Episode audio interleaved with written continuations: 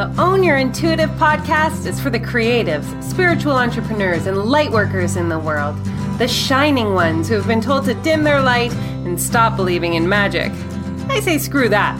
The time to rise is now. To bring your gifts out into the world in a big way, creating a business that feeds your soul and your bank account.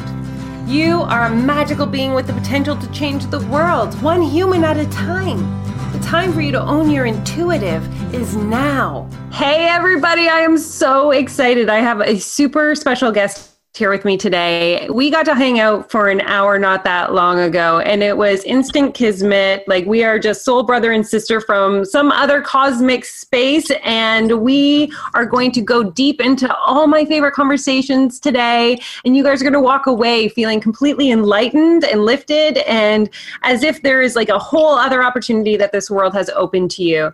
Today, I have Neal Falora, who is also known as the Brain Warrior. Come on. How cool is that name? Let's be real. Neal, I am so excited that you are here today. Thank you so much for coming on the show. Thank you, Tamara. I'm so excited to be here. Loved our conversation before, so I can't wait to what we're going to dig in today. All right. So I like to start off with just like a little heads up for people listening. Who are you and what do you do on this earth right now? What's your stardust? Sure, absolutely. So, as you correctly said, I am the brain warrior. I'm a mindset and brain fitness coach. I help people basically get out of overwhelm, which is the umbrella of stress, anxiety, and isolation, crush limiting beliefs, and get to their next level of impact. So, this is going to be a super fun conversation and we've got a million questions about what you just said. But before we get too juicily into all of those details and that umbrella of overwhelm that you talked about, can we go back in history a little bit? Can you talk about your origin story? Where did Neal begin his lifespan? Sure, absolutely. So um, it's interesting. My dad, it's noteworthy to say, even go back a little further, my dad came from the base of the Himalayas from literally a dirt floor farm he grew wow. up in abject poverty, um, a hole in the ground for a bathroom. Uh, so, in his caste system, nobody like him would ever amount to anything, quite honestly. And so, his father was a farmer with a ninth grade education. His mother died in adolescence. And so, my dad's uh, transition from that into this dream where he would go to veterinary school was just astronomical. And the village kids said, Look, you're nobody, you have no money, you have no status and so he borrowed a pair of dress pants three sizes too big and his story goes a gold medal in every year of that school for being the number one student. He blasts out of there and leaves his homeland with no understanding of america his dad not to guide him one bit uh, and comes here with a suitcase $151 and gets a phd and a postdoc in genetics. So to say that i come from this ancestral sort of vibrational line of mavericks of people that do explosive things and have explosive ways of thinking. Um, that's putting it mildly. So growing up, my dad and I, we didn't bond over football and sports. He gave me ideas. He would read me quotes out of Reader's Digest or ask me to think about really unique perspectives. And we'd go on walks and he would discuss these things with me. And I remember as a kid getting this high, this sense of expansion as my dad would talk to me. And I would, as 9, 10, 11, start retorting and giving him ideas and you go yes yes and we build off of each other. Um, combine that with an upbringing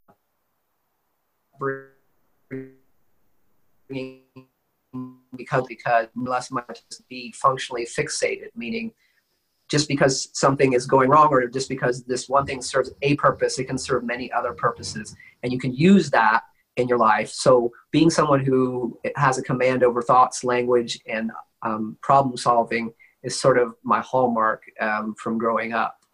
Um, wow, that's an incredible story. Your dad is like I can understand where warrior comes from when I hear that story. Or, story, right? Like no odds are too big for me to to kind of no challenge or anything is too big for me to conquer. That's a, I'm like taken like away words are away from me on how amazing that is. So were you born then in the states? Where I was, born, I was born in the states. My my dad came here in the early 60s my mom came later in the later 60s I was born and raised here in, in, in Indiana, where I live, in a small town of Anderson, where my dad was a professor for 32 years. And, and uh, yeah, so I had a very quote unquote Midwest upbringing, but with the duality of Eastern culture, uh, you know, when when there we were probably the only sort of diverse family like that in a town of 60 or 70,000 people. So, so, what does your mom do, if you don't mind me asking? Did you have so brothers and sisters? Was there like so I have one brother who's uh, a little younger than me. He is a lawyer by trade and owns a mortgage brokerage firm in northern Indiana. And my mom is a was still is still rather a mental health clinician. So she worked in areas of mental health, the psych wards, and so forth, and ran small groups and that sort of thing. So, so that's a little bit of brain too, right? Like there's a lot of brain conversation that goes on in that as well. Yes, yes. My par- I'm a I'm a amalgam of my parents. My dad is sort of very much more Vulcan. My mom is very much emotion, and I'm somewhere in the middle. and so, like you said, touched on something, and I'm just super curious about it because, again, this is a big conversation, and I don't know why I'm going into it, but we're going there, like from a space. I know. I'm like from the space of like white privilege, if you will, mm-hmm. right? You're talking about being a family that, you know, wasn't culturally like diverse, like where you were, right? On some level. And were you guys like one of the only families that weren't Caucasian in your in your town? And what was that like growing up? That's it was big... very it was very different. Um I can't say that I um, note always noticed it per se, but I do think subconsciously it was always running there because my dad wore a turban, right? He taught at a Christian university. He was the only guy to wear a turban on that campus, right? And that was a big deal in a Church of God campus that he, but he was the hardest teacher on campus. He was the most reputable teacher on campus. He, on top of it, to make a, to, to be frank, to make a circus out of it, my dad had this big 750 Honda that he would ride in every day with his three piece suit and his and his turban and his, his backpack strapped to the back, right? So uh, riding on the back of that thing, it was like I was a, we were in a damn parade. I felt like I should throw candy because the way that everybody would look. And this is in a small town in the Midwest. And so, you know, what I would say is, is that it, um, I, I, I would I wouldn't say I didn't ever come up against anything racial in my upbringing, but it wasn't a lot. I, but I do think that there were a lot of things that looking back on high school and other things that people probably had moments of pause and other things in their mind because they were used to primarily you know a, a, white audience right? And how do you how do you deal with how do you date how do you be in relationship with uh, and the other thing it added for me um, is this so my dad is sort of this cultural um, idea nomad you know, and it added to the story of that, that I kind of fit in everywhere but nowhere, right? And so that's sort of been a legacy story for me. And so because I didn't grow up to a Judeo Christian, I didn't grow up with a lot of the norms that people would do. Oh, we go down to vacation in Florida. And my parents had no idea of any of many of these cultural sort of ways of thinking, these tribalisms that are just osmosed, right, vibrationally. So we didn't do a lot of the, those things naturally because they didn't really know about them. So it displaced me for a long period of time. Uh, I was already displaced sort of in the way in which I thought. And I remember even in second grade having that feeling. Uh, there was one pivotal event. And so that sort of added to all of that. And what did your mom come over with your dad later? Like, but they met in what did you say, Honduras? Sorry, I want to India. India. India. So yeah. they you, they met in India, and then your your mom came later. So they literally immigrated together on some level.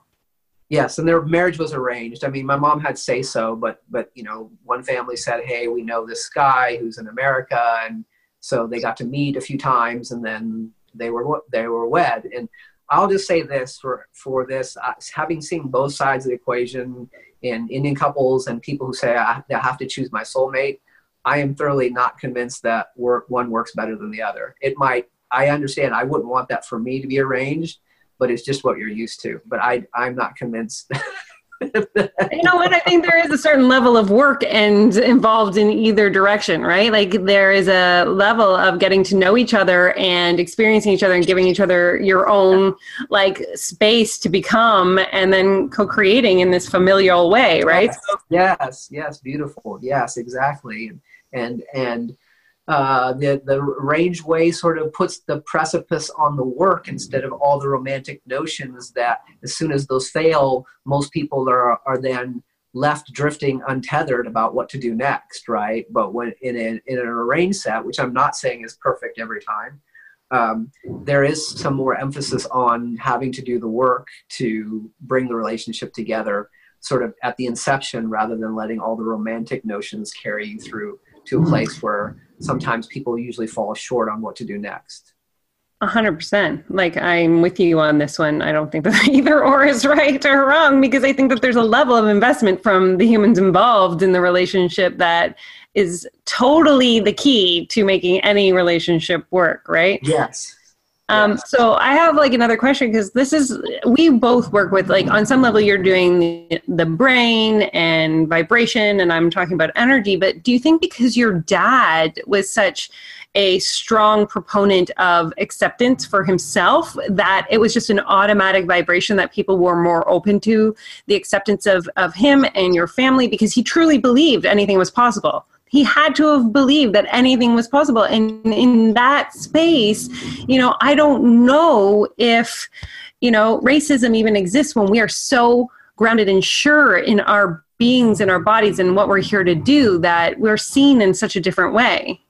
Mm-hmm, mm-hmm. that's a really interesting viewpoint something i really did i haven't put maybe a lot of real estate mental real estate into. What i can say though is is that yes my dad was a maverick and he thought many things were possible things that we even did at home how we we built our whole hi-fi system from every soldering every mylar and diode. He knew nothing about those things but we just did them you know? Um, i have story after story of doing things like that but i would say in the same sense in the same sense you know um, it's it's not a it's not a conversation that has um, z- neat zero percentages behind it that it's 100% this or 100% that. I would say that I would say that while I saw him, while I saw him really excel in some of those areas, like anyone, I think there were other areas of his life where, you know, continue to be like this, where he um, had other conversations because he came from a place where there was from nothing, right? And and there was not there was not this sense of plentifulness all around him all the time, and and some of those vibrations they get ingrained in you, and not to his detriment or any slander. It's just, you know, um, you can you can have areas in your life where you blow up and you can be the maverick, and you have those areas where you still have to keep peeling the onions away because you know that's part of the reason why we're here is to do the hard work, right? To keep expanding. So, well, on some level, he totally broke an ancestral and lineage chain, a generational chain that have been going on, right? So that truly is the maverick, right? To say like this is where it ends. And I've I've thanked my dad more than once, and and I I owe him a debt of gratitude. I'm like, if he had not been the Saturn V rocket with that much propulsion behind him, right, to freaking literally blast out of it, because you know this, you've had your own your own life challenges. If you don't have, if you don't can't find the propulsion, we just find ourselves in this cycle, right? Um, and, and, uh, of this Groundhog's Day. Uh, you see it in every form in the workplace, in relationships, wherever else. People just keep cycling through the same things. And so, yes, I, I've said to him, and I will say it here publicly again, I'm very thankful for who my dad was because I would not have the opportunities I have if it weren't for him. So so this is a huge like I can see how your parents were affecting and affecting like your your childhood and growing up and like what your thoughts and what your like um I don't even know what the word I wanted to say what you were leaning towards and towards of learning. So when you were finishing high school, what did you move into? So finishing high school, high school for my dad was just sort of like a way station. It wasn't a big deal to him. And, it, and, and, and that was sort of, again, different in a town where most of their parents worked at GM and Guide and made a lot more than my dad did, right? Um, doing that. Um, graduating high school was a big thing. Um, for my dad, it was like, okay, yeah, sure, but now you need to go to college and then to graduate school and then we'll talk, right? So, you know, um, from his come from, I mean, I can't blame him. Um, and so, so, but uh, I actually ended up going into medicine. I got accepted early into medical school. So, um, did that for two or three years, two and a half years. And then what happened was something that took me about, you know, 10 years to really elucidate. Something was going on um, but what I thought was just purely biological in my body, but I couldn't really understand it. It was distracting and it was causing me worry and concern. But you know, any of my uh, mentors at the time, my preceptors that I would go talk to, who were physicians, when I, mentioned it to them, their response was, and I'll leave the expletives out, but it was just like, you know, hey, go back to your room and study. Your your head is full of nonsense, right? So I ended up taking a leave of absence um, because I really didn't understand what was going on and left the medical profession, um, never to return. Uh, and to, to okay, I need to, uh, we need to dive into this a little bit more because I'm like, what were you taking? Because I know that there's so many different like avenues of medicine that you could have been taking, and then what was the discomfort? Can you describe it for me? Because I'm like super curious here. Sure, and so. Um, it wasn't very it, it was elusive it was just um, at the time it presented itself with a large degree of just objectionary thoughts and feeling like um, i was being um, there were there was more than one master in the in the kitchen if you will or in the house right? I, I couldn't focus. I couldn't stick to things. I didn't feel grounded. Um, I had in my body some diffuse symptoms of lymphadenopathy and fevers and, you know, just feelings of being uh, overly fatigued, sort of in the realm of chronic fatigue syndrome, but not really knowing that what it was. Because let's just be fucking honest. I mean, med school is just, med school is not about being the smartest person. When I went there, you know, I had really good grades and I got in, but then I was somewhere in the middle of the pack, right? And it's more about studying six to eight hours a day. I used to study six to eight hours a day, um, day after day. I remember walking out one day and wondering why it was snowing because I lost a couple months because that's all I did. I mean, I would sleep at night and recite my notes. And when I would come to a point where I didn't know what it said again, I would wake up, flip to that page in my notes, and go back to sleep and keep reciting. I mean, med school is just about taking a fire hydrant of information and consuming it. So um, that's med school. Well, that sounds delightful. My brain is already hurting. So then you take this leave of absence because of this discomfort that you're in. And where does that lead you? So I went through some serving jobs, which I absolutely loved. That was a great. I found, you know, hey, I'm really good with people. I'm really good in front of people. I'm good at entertaining. I'm good at reading people because I'm this empath, which I didn't know that at the time. Um, and then uh, I I um, like the sort of maverick my dad is. I applied to uh, into a company that had both pharma and diagnostics, uh, and nobody was paying attention to me. Uh, I couldn't get anything. Everything is online, of course, right? So I just put on a suit one day, went to the campus, which has like 18 buildings on it, right? And I just picked a building and I followed somebody in. they, they beeped their badge, and so I just walked in after them. And I went to the receptionist desk and I said, I know that you're not the person that is going to probably be responsible for this, but I said, I'm trying to get a job here and I need some help. And the lady was just like, because I was blowing her paradigm of what should be walking in the door. Um, what that did for me is that got me in touch with the recruiter for the temp agency for all, that whole campus. And that got me a job, a research job um, that had like a nine month stint on that. So, um, uh, yeah and then i went what i did while i was there is i would walk around all the buildings and i would look at people's doors and anything that i thought was interesting or might be in my background like molecular biology i would go in and talk to those people. And i did that enough that they ended up hiring me on so. Oh my god this is the best story ever neal. Oh like Oh my God, if that does not inspire somebody who is listening right now, I do not know what will. That was like, I'm like, who does that? You do that. That's amazing. yeah, I don't. I don't often think about that it, it, as maybe that remarkable until I say it out loud. I'm like, yeah, I guess that is different. but that's like totally having a desire, an outcome that you have like already achieved in your brain is occurring, and then doing the steps that's involved in making it happen. Like, sure, straight up. like, I'm Yeah. just like, Yes, yes, yes. And that is what my, I think one of the things, if I could go back, what my dad taught me is the meaning of try. Most people don't really know what it means to try at all, you know? Um, and so, yeah, when I, when I would, and as I started going through Roche and getting different jobs and preparing for interviews, I mean, I read everything I could about the department. I read commonly asked questions. I made a PowerPoint slide that summarized me. You know, I had, I, I, I mean, I, I learned, I would talk, I would find out who their colleagues were and I'd go and have lunch with them so I could find out more about them, what they liked, so I could mention that in the interview. And I mean, I just, I went, I would, I had all these papers of, of good questions to ask in interview. And I always had questions that I would ask them to let them know that I was serious. I'd ask them really things that they weren't expecting. I'd be like, what's fun about this job? That was my favorite. People would just come to a screeching halt. They'd be like, what's fun about this job? Was like, yeah, what's fun about it? And they'd be like, whoa.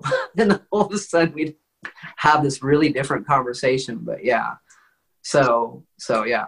oh my goodness, this is like, I just am fascinated too about the way that your brain works versus the way like, like I am the, like you couldn't pay me money to do any of that stuff, Neal. Like that's just so outside of my, my realm of, like, I just trust that when I go into the room, I'm guided. Right? Like that's the level of intention. Like i know the answer's going to be there. I know that you know for me prep work is is i never follow anything i do. Like i just don't follow anything that i ever prepare. I have to ask you this. Are you an like you have to be an extrovert? Hugely. Hugely an extrovert. And and by the way and by the way i have i i wouldn't say i have given up all of that style but i've given up a majority of it now. Now i just because i know i've you know because i also in my own energetic practice i don't go to the level of preparedness that i used to go to. And i had a boss one time tell me she goes neal you're 100% you're she's like you're you're 30 or 40% is most people's 100% she's like just get it done and get it out there you know I can totally relate to that just listening to you. I'm like, but it, again, like, but in our earlier years, for those who are listening that are young, like, we don't have that confidence. We don't have that true understanding of connection or trust or all those kinds of things. So, that preparedness that you were doing really was like ensuring the result that you you wanted like really going after the outcome so like i'm not saying not to do that by any means for those Sure, who are listening but like you know what i mean like that was how you catapulted yourself into some really exceptional places It is, and I, I mean, I have more stories, but yes, it, it, it is. It is how I kind of got into places that, quote unquote, um, time after time I may not have belonged, but I just decided that I, I wanted to belong. So yeah. so what were you doing in the research what was the research Um, so the research was a was a short two or three years, and um, basically I helped launch one of the first um, genetic assays on the market for cystic fibrosis. So I was on a team of three scientists, and we some of the development was already done. We did a little bit of the development, a lot of the I'm sorry, most of the research was already done. We did a, a little bit of the research, but most of the development, uh, how to automate it, how to mass produce it, and it sold like $10 million in its first year. And a guy took me out um, in his five series Beamer and cufflinks and body watch, and he didn't know anything about science. In fact, I was almost at that time kind of insulted how little he knew about any of the stuff, right? And when I got back to my desk, something just dawned upon me. I was like, I can't be a research person. I'm like, I'm too extroverted. And in corporate America, the closer you are to the money, the more you make. And I'm like, I need to leave here. And so, in I I had a chance to train another business unit on this on this thing because they were supporting it. They were training customers, and I did all the training. I made all the binders and stuff. And the and the person who um, was over that training department said, "Did you do this all by yourself?" I said, "Yeah." She goes, "You're going to come work for me." I said, "Yes, I will." I said, "Tell me when to apply." And so, and then I left research and became more of a customer sales facing person. And, Um, and how old were you then like what like what age? uh, 20 like 30 maybe or something like that so yeah so everything you've done up until this point got you to like 30 Yeah, maybe maybe I was younger than that. No, maybe more like 25 or something like that. Yeah. Oh my gosh. Yeah. I love your story. Like I'm like I can't stop smiling for those who are not watching on the YouTube. Like I'm just like this is like so amazing to me. So you leave the research and you go into doing kind of like customer relations kind of stuff for this other company. And what was this company for?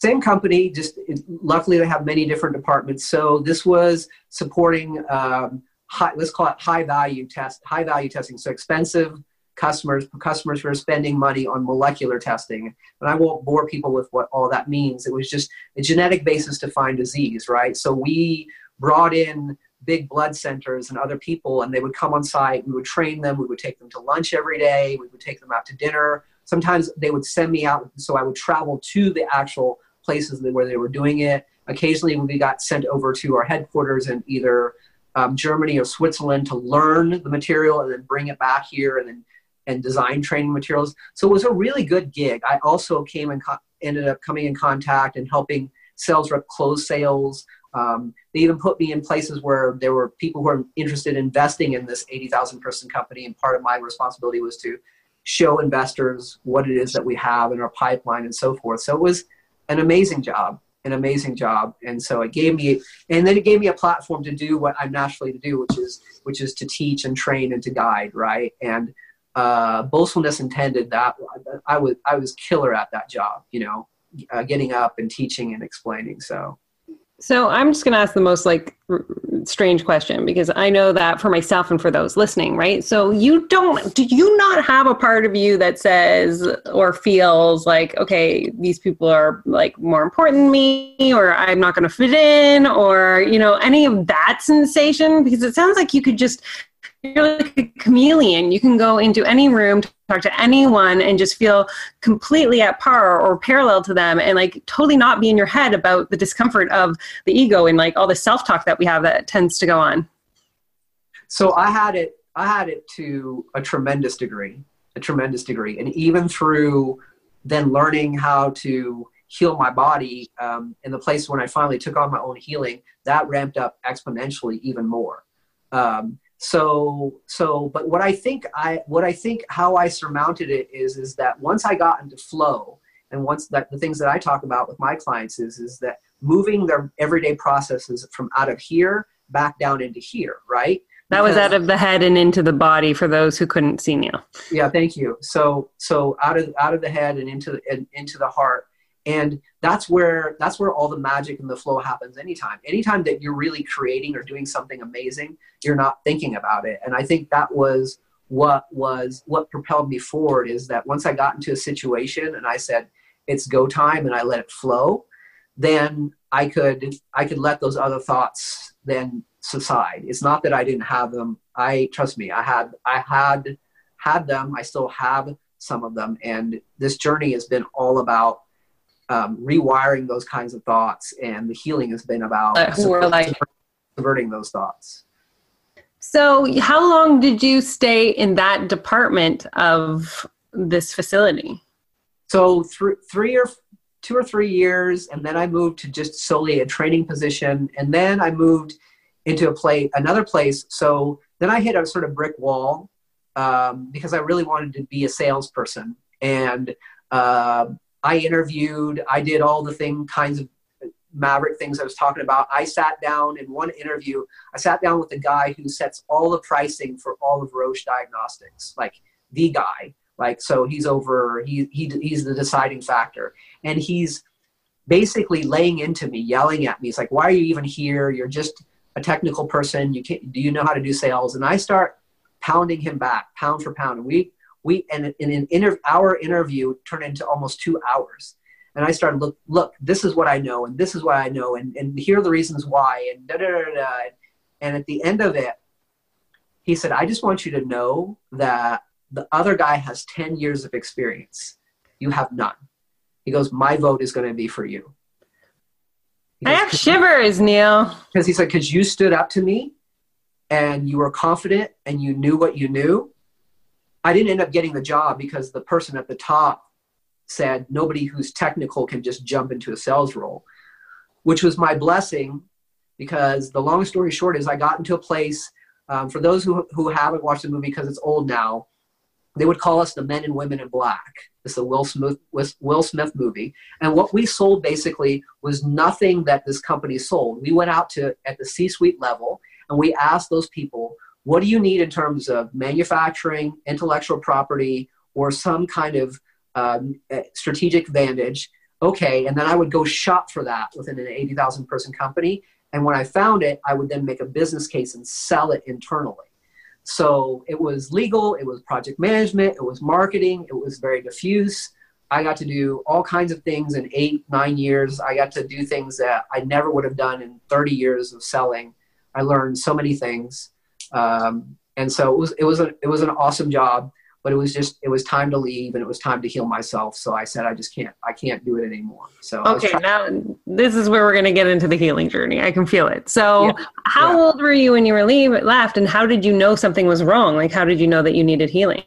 So i knew that i needed healing because um, i was just in a chronic fatigue situation and my thoughts about my safety and my body and they were they were always strung out in a way that was not was not working for me at all you know? I was constantly thinking and feeling and worrying about my health situation you know? Um, i start to began to get all these tests and for those people that can't see me i mean i had this huge couple four inch ring binders of all these medical tests none of which said really anything was wrong. There were some of these diagnoses like candida or this or that or the other but you know it was it wasn't anything that was really concrete. And so i went through a series of functional physicians guys that uh, there was a guy from new zealand that was a gut expert that i that i skyped with and i have tried so many home remedies and and supplements and so forth until i finally one day got so fed up with doing this and i wasn't sleeping anyway i just happened on one of these stupid uh, cure zones um, no no no my um, my gut doctor said, "Look, you're a smart guy." He goes, "I'm." A, he's like, people like you sometimes never heal because your brain keeps looking for the next answer and keeps trying to develop the next story. Our brain is our natural storyteller, and when you give it something, it's going to complete it, right? And brain is negatively biased as well for all of us. And so he's like, I had this guy do something to retrain his brain, and I couldn't believe the the kinds of um, healing and and how he shifted his life. So I started researching everything I could because I wasn't sleeping anything on brain healing, and I found what I, I felt like. You know, in Dorothy, when she steps into that in the Oz, when she steps into that place where this huge flower, field of flowers, right? It's magical. Um, I felt like I discovered someplace like that because it was so outside the scope. And given where I had come from in medicine to where I was looking at now, is laughable because that old me would have made fun of the new me. Like, what is this bullshit that you're doing? You know, you're going to rewire your brain by thinking different thoughts and having different emotions. That's that's not science. That's voodoo. And I saw it. I knew. I knew that that was. I knew it. I knew that this was for me. I knew this was the answer. And I just started reading everything I can to get my hands on it. So I have a question because you mentioned the chronic fatigue syndrome. Did you suffer through that whole time from the time you left medical school to the time you left the job, or did it fluctuate in and out? Fluctuated a lot in and out. There were good periods and there were bad periods. There were good periods and there were bad periods. I got to a place, um, you know, and sometimes my wife even says that p- part of the reason to meet her was that would allow was allowing me to heal and time to heal because at that point i was in in the last five years maybe it's more, more six six and a half seven now um, i was sleeping three to five hours a day uh, i had what they call in medicine positive review of symptoms you name a symptom i had it i mean just hundreds of symptoms um, i had brain fog so thick that when i left my block and got to the end of it there were times where i couldn't remember why where I was going or why I was there, so I had to turn home, turn back home. I thought I was getting early stage dementia or something. You know, it was just like um, un- unbelievable. So I, so I uh, started with this methodology, and um, I'm still still working on, still my journey still unfolding, but I'm 200% better than I ever was. So when you began your research, where did you begin? How did you even know to even where to start when you started thinking about thinking, feeling the? well, um, if I could bring my wife in here, um, God loved her. She's my biggest advocate. So she says this, and I use it to remind myself. But she says, "I'm the most wickedly intuitive person that she's ever met." So when I start, this is how I solve problems. I just decide that it's solved and then I start working it backwards to where what the pieces need to fit. So I just start like research is my thing. Like if I need to research something, I just research in really unique ways, and I just started searching things like my, my brain cured this, uh, my thoughts cured this, da da da da, and I just started finding these things that were supporting that. You know, and there are many people who do this now: uh, Joe Dispenza, Gupta, Annie Hopper, Chris Hardin there are many, many people who have, have, picked up on all these modalities and are known for this now. So, uh, but they weren't there when you started all this. You were researching into something much more unknown back then. Yeah, and I, I, I think I think they all some of them some of all of them have their starts. You know, uh, when I first started researching, but they become much quote unquote more mainstream. I mean, majority of people still have no, have never heard of these things or have no understanding because it just doesn't fit in the paradigm of, of the sickness system that we have in our country, right? It doesn't fit into that neat paradigm of, of you just do whatever and then when you're sick, you get a pill or a procedure. Uh, you know, uh, brain being the center of health and evolution of health is, is just that's that's not what we think about. Oh, so many questions. So you decide to, I'm like so excited because I love all this stuff. So you decide that, like, you know, you start researching. And so where did you start in terms of healing your own body? What was the first? If you had all of those symptoms, and you're like, where do you, where, like, it's like walking into a hoarder's house and going, like, what is the first thing that I clear? Where did you start? Yeah. And so I have learned a tremendous amount along the way um, when you get introduced to some of these different symptoms, you think, okay, and your brain thinks, I'm going to rewire my brain so I can get rid of X, right? And so, like, like your brain is somehow in these neat Tupperware containers, and here's where the sickness is, and here's where the good thoughts are, and here over here is another container of uh, something else. But it just doesn't work that way. And to boil the message down, I was was was just trying to get some sense of normalcy in my life, you know, to quiet my brain, to quiet my body. What I discovered is is that this process of, uh, of remapping your brain can bring so much else into your life: calmness, uh, security, um, a sense of a joy, all those things, and and it is like all the rest of life, so unlinear, so non-linear there were times when I would rewire and something would, I'd find some symptom was going away. And then the limbic brain, which is a two to three year old child, and when it gets into overwhelm, it does exactly what my four, now four year old kids would do. It starts throwing weird, unassociated crap at you. Oh, and people, everybody's experienced this. Anybody who's gone on to a severe diet has had this happen. About a week or two into the diet, your arm starts hurting, your nose starts running, you start getting weird headaches, you might get a tremor in a muscle, you got all kinds of head trash going on, saying you don't need to do this, all of that. It's that magnified in the brain rewiring process, right? Because your brain has a neurochemical set point. It's called the PCM. It's going to do everything it can to keep those loops, those old pathways in your brain, um, whether they are useful to you or not, at the same neurochemical set point. It has resistance to change. So it's your job then to think and feel greater than you are every day, along with doing the work of the rewiring. And it is um, not the road for the faint of heart. I'm gonna can I can I just say that I stopped eating sugar like six days ago, Neal, six days ago, and I've done it before, and it's like I get like I, my pattern is the addiction behavior, but it's not always like it was alcohol. I got rid of alcohol. Then it was coffee. I got rid of coffee. And so like I, I cycle in and out of sugar, right? Because it's like I'm all in or I'm all out. There's sure. no in betweens.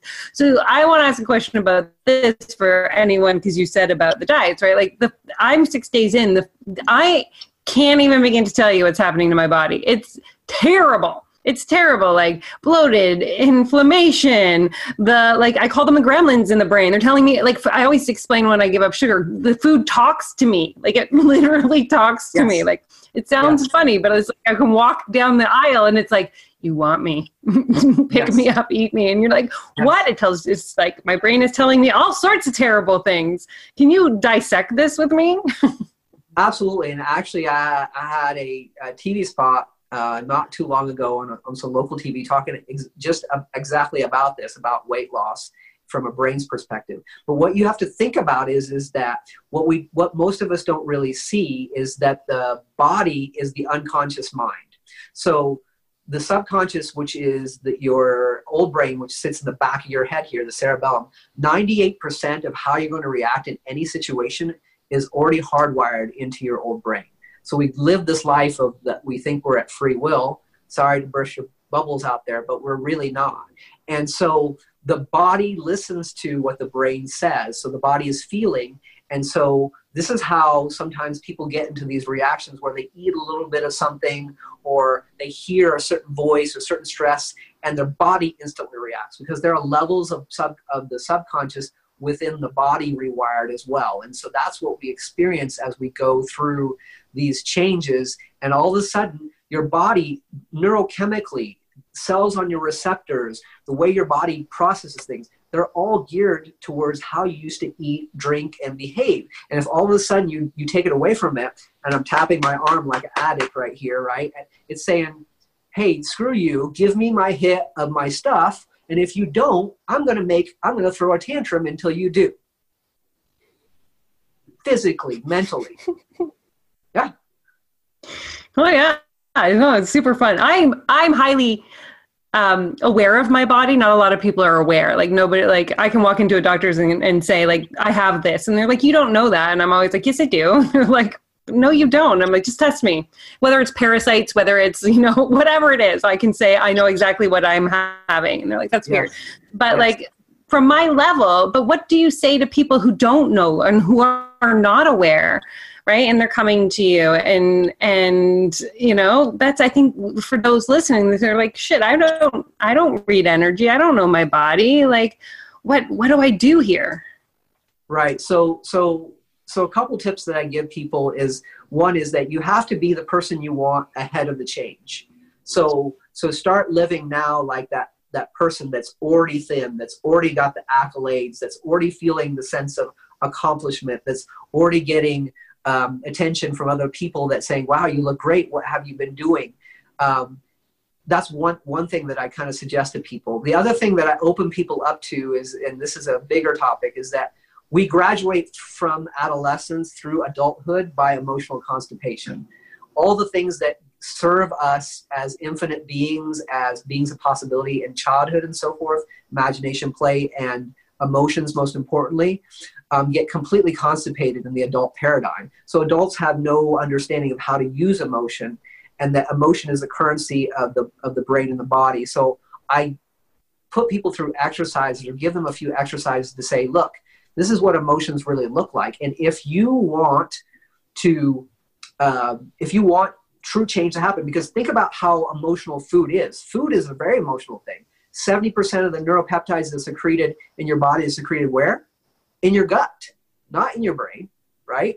And so that's the factor they don't take of is that doing a visualization every day using euphoric, elevated emotions about anything, it doesn't have to be about dieting, but anytime you feel triggered about about being in the dieting process, that you immediately reassociate it with a positive emotional experience that you give your brain.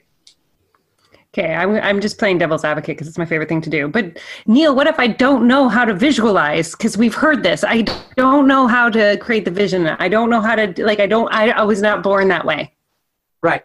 And what I would say to you is that most people suck at visualization, and that's and, and, and, and only because they've forgotten their five-year-old self and only because they don't they don't um, they're they're they're self-limited and they don't know how to dive into the emotion. But once you can open up the emotional lid for people then then they get it. So one of the things that i do as one of the things that i do is that um, i find i ask them for any experience that was really really overwhelmingly positive like the birth of their child or their wedding day or whatever else. And i have them give the details and then i tell it for them I tell them for them as they are, you know, and I put a lot of emotion into it because you can, because there are mirror neurons that can actually mirror. This is why movies are so popular for everybody because you can experience everything that that person experiences. If you see somebody laughing, it makes you laugh. If you see somebody in pain, you start to feel pain in your body. So I give them a mirrored experience about what that emotion looks like, and then they're like, oh, that's what emotion is. That's what so is. Incredible. So I'm going to ask a question because I want to know the answer to this one. So I think that emotional currency is extremely important. And I think that people live very neutrally. They don't allow themselves any high highs and low lows. And I think that opening up to, because sadness is just as powerful, really, as elation, right? Yes. So, you know, what is your take on that? So what I would say is that if you're looking to rewire um, a behavior or process, um, because of the kinds, because what's secreted out of your your emotional brain, your limbic brain, the dose chemistry, the dopamine, the oxytocin, the serotonin, the epinephrine, those are really important to um, rewire and get rid of quote unquote negative pathways. But and and the goal of rewiring is not to rewire yourself to happy school teacher that you don't feel anything but butterflies and rainbow hubcaps. The goal of this ultimately is that you are this blank slate that has this catch and release program that you can take any emotion, experience it fully, and then release it back, release the energy away. So it's catch and release. Right? But in the early stages, when people are really in overwhelm or they're in too stress, so forth, um, feeling I don't want feeling the sadness or focusing on those things just puts them more into overwhelm because they haven't been able to shift out of that. Once they shift out of that, then we can start working on core beliefs. And sometimes that means that you really need to dig into the muck of sadness or other things that are there. So that's a very good question because that was what I wanted to go to next. Because, you know, having been through depression and lived around mental illness and mental health my whole entire life, oftentimes, even with clients that I've worked with or people that I know, they say, like, I'm afraid. I'm afraid to, like, open that gate because it'll be too much for me. I won't be able to bear that discomfort or that emotion. I'll drown. It's like I'm a dam unflooding. What do you, like, can you guide us through that? Sure. So what I would say is that why it's so why it's so challenging is because when we come to this earth and we're born, um, and this is getting a little bit out into the woo woo, but I don't care. our brains go one way, our bodies go one way, and our spirit goes another way. And then we set up this framework of how to deal with um, this external world by making all of our abilities on how to manage this external environment our we leave our bodies basically. We, we're not with our bodies. And, and then what we learn over time is not we don't teach and tribally teach is one thing that i'm very adamant on my kids how to experiences and move through emotions. We just teach that you leave your body into your phone into your tv into uh, alcohol into drugs right? And so that's where it becomes so scary for people because they don't know how to they don't know how to be present and when you're and when you're when you leave your body your body does more crazy and freaked out things because it's like where are you? But getting people in touch with that and then also one of the things i do is i lead people through some negative emotions but i keep asking them where in the body do they feel it? And to squeeze on that area to get present with that area to be okay with that sensation right? And to let that sensation then lead you and let that sensation be there so it can wire new circuits so that it can travel and not be trapped. So, man, I could just talk to you all day. Um, so, well, because I think that this is the answer, right? Like a lot of people don't seem to understand. Like, and I, I love that you talked about in, in the body and out of the body, right? Because I, I truly believe chaos lives out of the body right? Like when we're on the hamster wheel and we can't just figure out the end of the day, it feels like nothing's getting done, like no answers are being. And then like if we come in our bottom body, that's where all solutions reside. And so there's a level, right, where you know you are saying, and and this could be right off the like you could be no, that's not what I'm saying. That is like coming into the body and looking at your emotions is far different than being out of your body and trying to look at your emotions. Because on if you're outside, that's going to feel like drowning. But if you can come in and actually be in a conversation with the emotion then you have a, an opportunity to resolve it. Absolutely, 100%. I love this. I love this. So, what is it? Because I know that you just said that you worked on the umbrella of overwhelm and stress and like anxiety. What made you go into that particular like level of rewiring? Well, um, for myself or for or for what I do for clients. All the above.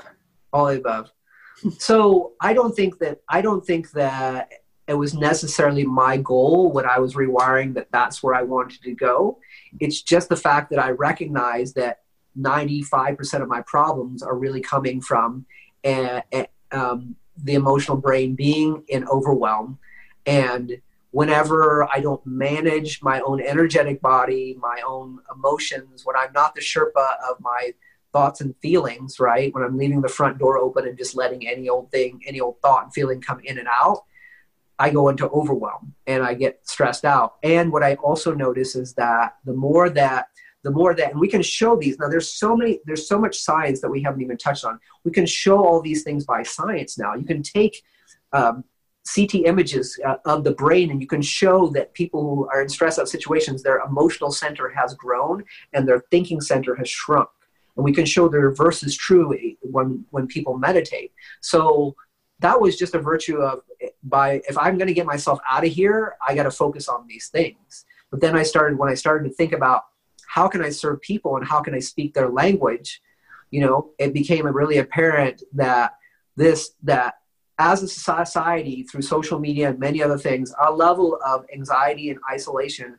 has dramatically increased right? And i'm not a I'm not a the world's going into hell hell in a handbasket kind of guy. Actually, I do believe the world is actually getting much better. And There are many things to say that, but this part is out of control for a lot of people, and it's overwhelm is something that people readily identify with. And once they come to me and start talking to me about this, and then I can break open more of the topics that really are the source of the overwhelm this is my my perception of what you're saying. Like you are breaking the fight or and flight fight or flight cycle in people.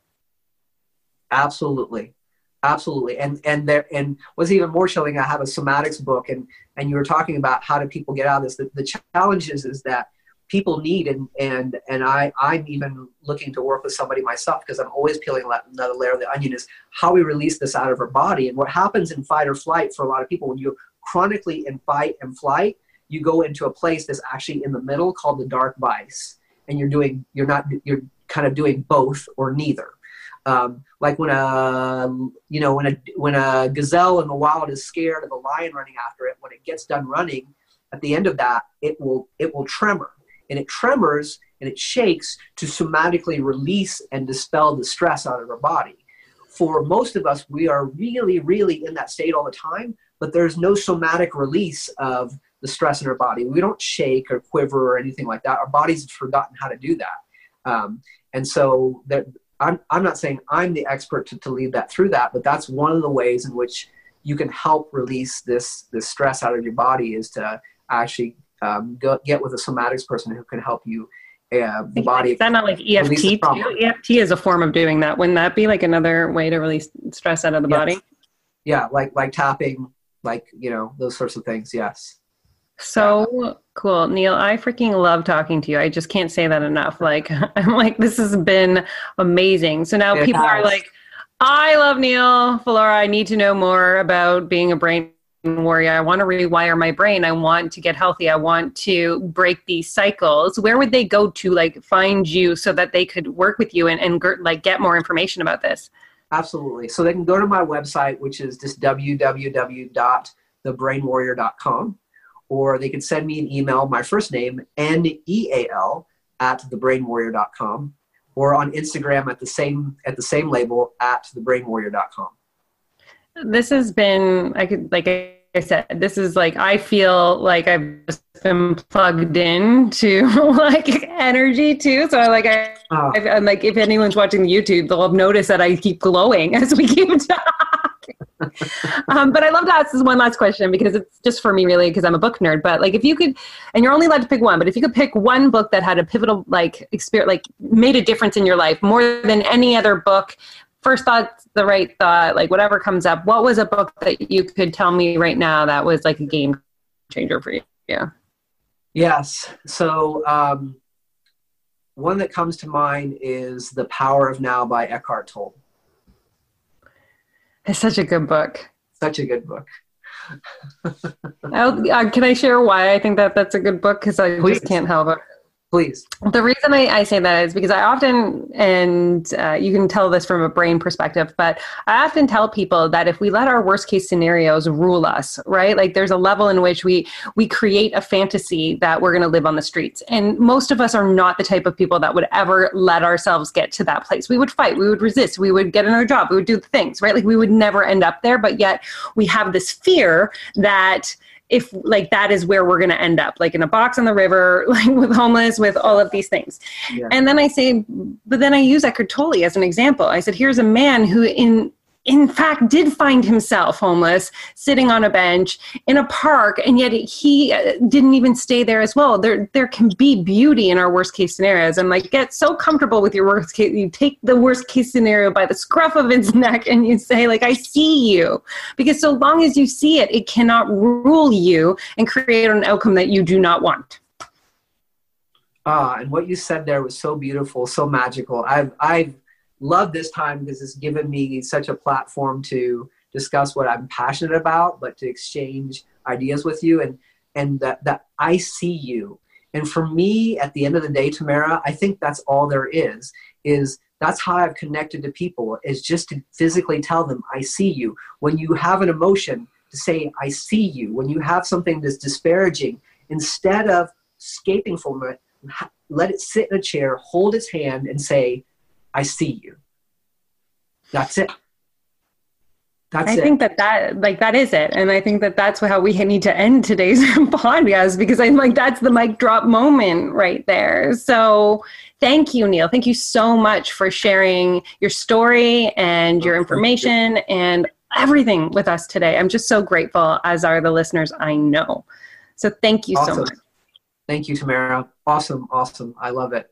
Great. And everybody tune in next week. These are getting, I'm getting better at this game and we're, these interviews are getting better and better every week. So keep listening. Only more exciting things are coming. If you've been listening to the Own Your Intuitive podcast and you know you are ready to step into your stardust and to shine your light out into this world, but you don't know what your stardust is and you don't know how to bust through your blocks, I would love to jump on a call to find out if the Chakra Business Academy is the perfect place for you to grow into your lightworker self, to step into this world as a spiritual entrepreneur, making a difference and making an impact.